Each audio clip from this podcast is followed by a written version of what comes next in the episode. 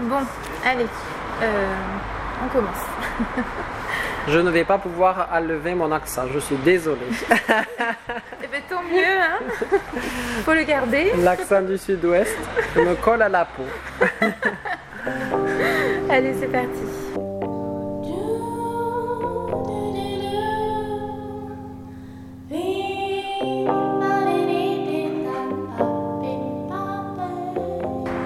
À tous, je suis Audrey du blog l'atelierbucolique.com. Aujourd'hui, je rencontre David, l'auteur du blog sur la route du patrimoine.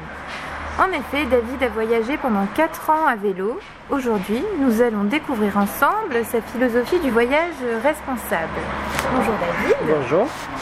Donc, tu es l'auteur du blog sur la route du patrimoine. Pourrais-tu nous présenter la naissance de ce projet et à qui s'adresse-t-il?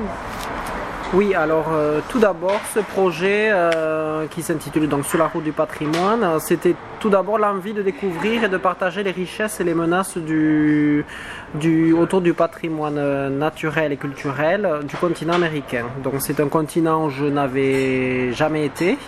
Très curieux de connaître cette richesse que j'ai pu découvrir à travers des documentaires.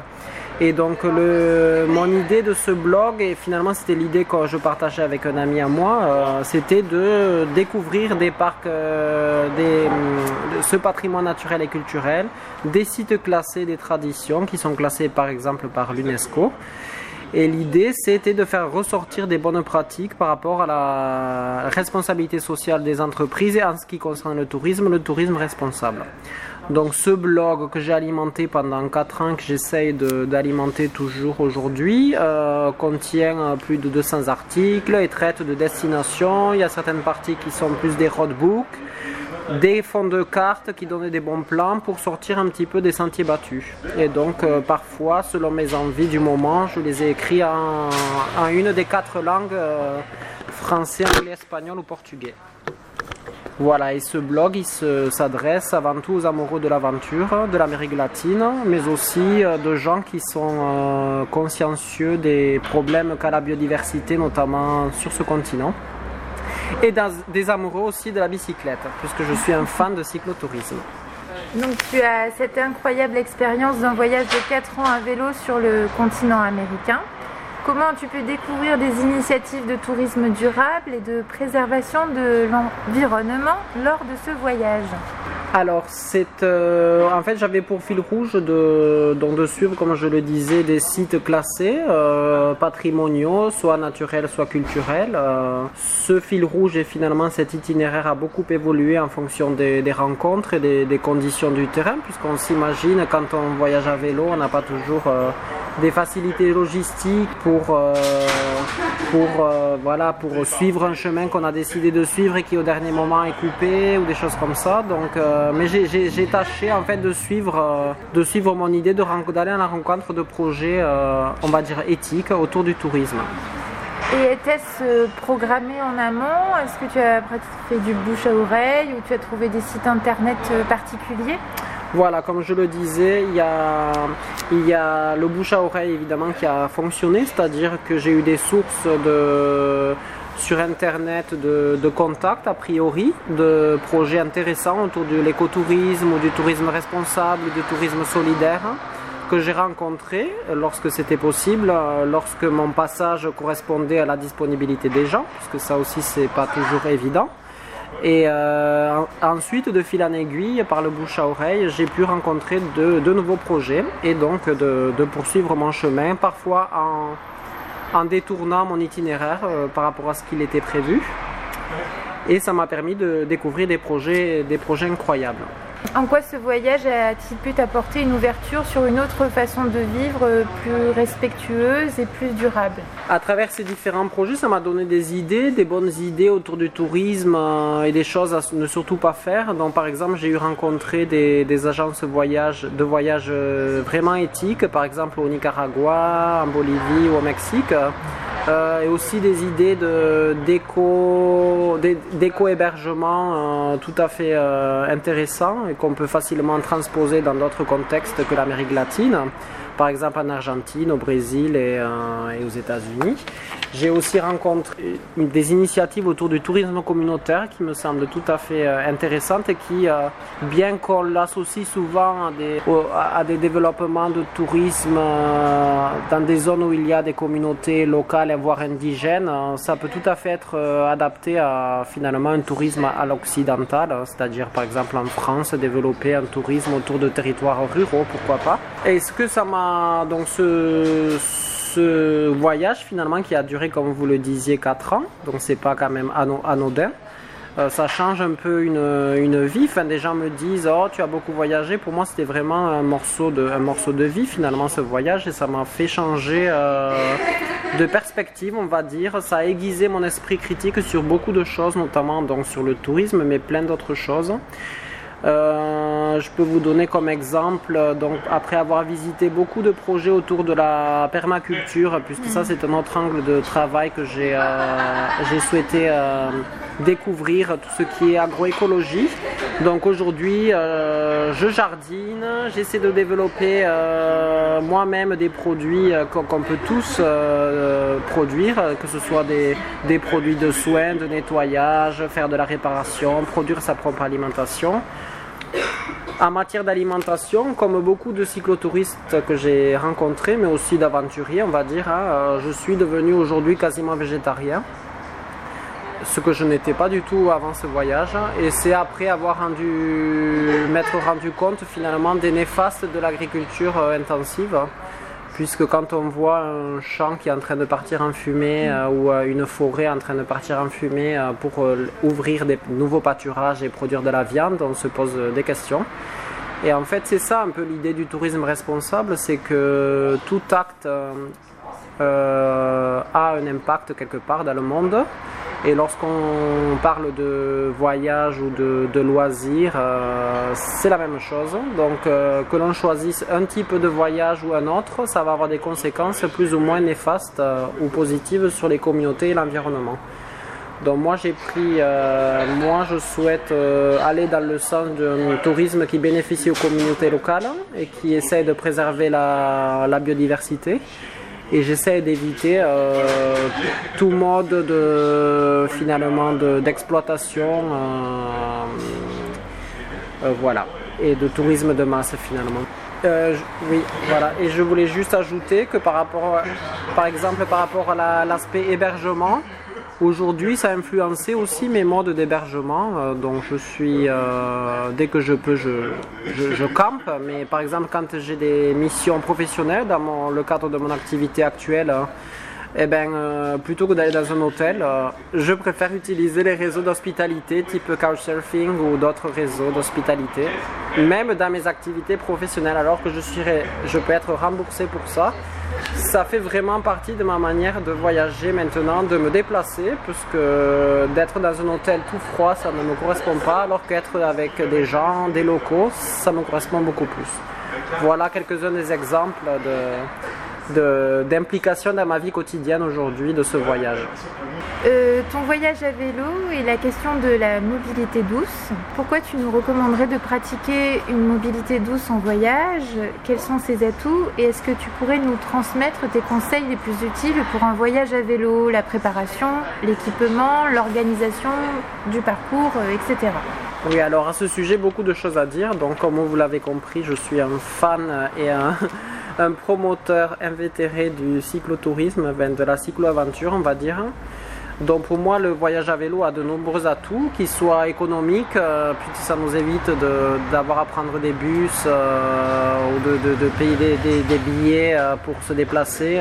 donc économique avant tout, mais aussi écologique, puisqu'on ne produit pas de, de, gaz à effet de serre et on ne contamine pas. Ça vous permet de faire du sport, ce qui est quand même assez sympathique, même si on est en vacances, de pouvoir faire du sport. Et c'est aussi un moyen pour moi fantastique, un vecteur de rencontre phénoménal, de rencontre avec les populations locales.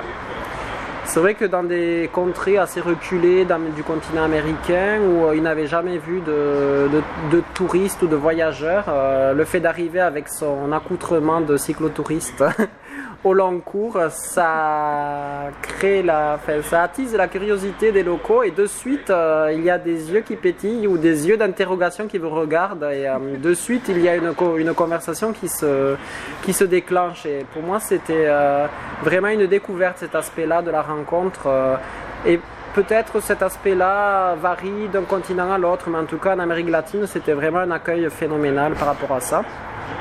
Les gens sont souvent impressionnés qu'on voyage aussi longtemps, aussi euh, loin de sa famille.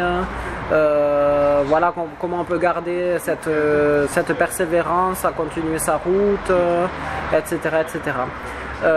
un autre avantage pour moi du vélo, c'est que du fait de l'itinérance, vous parliez de mobilité douce, mais du fait de cette itinérance et à, contrario du tourisme de masse et de destination, finalement, qui focalise tout sur une destination, ah, grâce à l'itinérance du cyclotouriste, euh, on peut avoir un étalement des bénéfices sur tout un territoire. Et ça, pour moi, c'est vraiment essentiel. C'est essentiel à le noter.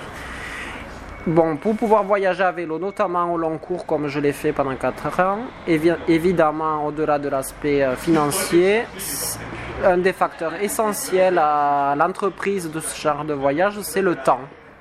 Donc beaucoup de fois on m'a dit oh, tu as de la chance de voyager aussi longtemps. Euh, évidemment, euh, voilà, j'ai dû me défaire d'un certain nombre d'attaches euh, en France pour, partir, mais je crois que tout le monde peut se donner le temps pour réaliser ce type d'aventure. Bon, peut-être pas de 4 ans, mais pourquoi pas un petit peu moins. Et voilà, mais le facteur temps pour voyager à vélo, c'est essentiel puisque voilà, le, vélo, ça avance moins vite qu'un avion ou qu'une voiture. Donc, euh, pour pouvoir parcourir un, territoire euh, assez conséquent, il faut avoir du temps. Ensuite, les autres aspects euh, qui me semblent primordiaux, c'est la préparation physique et morale. Alors, surtout morale, souvent on pense qu'il faut avoir fait le tour de France pour pouvoir faire du cyclotourisme, moi je crois surtout que l'élément le, l'élément rédhibitoire finalement c'est la préparation morale. Alors ça, on peut s'y préparer à l'avance. Moi je ne l'ai pas fait. Et c'est vrai qu'à certains moments c'était très compliqué puisque à certains moments, on se trouve dans des situations, dans des lieux qui sont complètement extrêmes et complètement euh, angoissants. Ou, euh, c'est vraiment difficile et il faut avoir un moral d'acier, une pugnacité finalement euh, à toute épreuve pour pouvoir continuer à aller de l'avant. Et donc le dernier point, évidemment, ça on y pense euh, tout de suite, c'est la préparation du, matériel. Donc ça, il y a certains éléments qui sont essentiels, évidemment, mais euh, par rapport à ça, tout dépend du mode de voyage que veut entreprendre le, cyclotouriste. Moi, par exemple, j'ai privilégié de camper euh, dès que c'était possible. Donc, du coup, je, je, portais avec moi dans mes bagages tout l'équipement de camping, la tente pour cuisiner, etc. Mais voilà, j'étais pas du tout limité à ce mode d'hébergement. Donc, euh, quand euh, l'occasion m'en était donnée, j'allais dans des hébergements payants, pourquoi pas, ou chez l'habitant. Donc, euh, j'ai eu rencontré des voyageurs cyclistes qui dormaient toutes les nuits en hôtel et qui donc n'avaient pas besoin d'emmener d'équipement de camping. Donc voilà le matériel essentiel. Donc c'est avoir un vélo euh, robuste. Euh, pour ma part, c'était vraiment essentiel puisque je suis passé beaucoup sur des chemins en terre. Euh, une bagagerie, des vêtements et tout l'équipement de camping. Mais encore une fois, ça dépendra vraiment du, des envies du voyageur, du mode de voyage. Voilà. Et l'itinéraire, je crois qu'un des critères essentiels, c'est la flexibilité.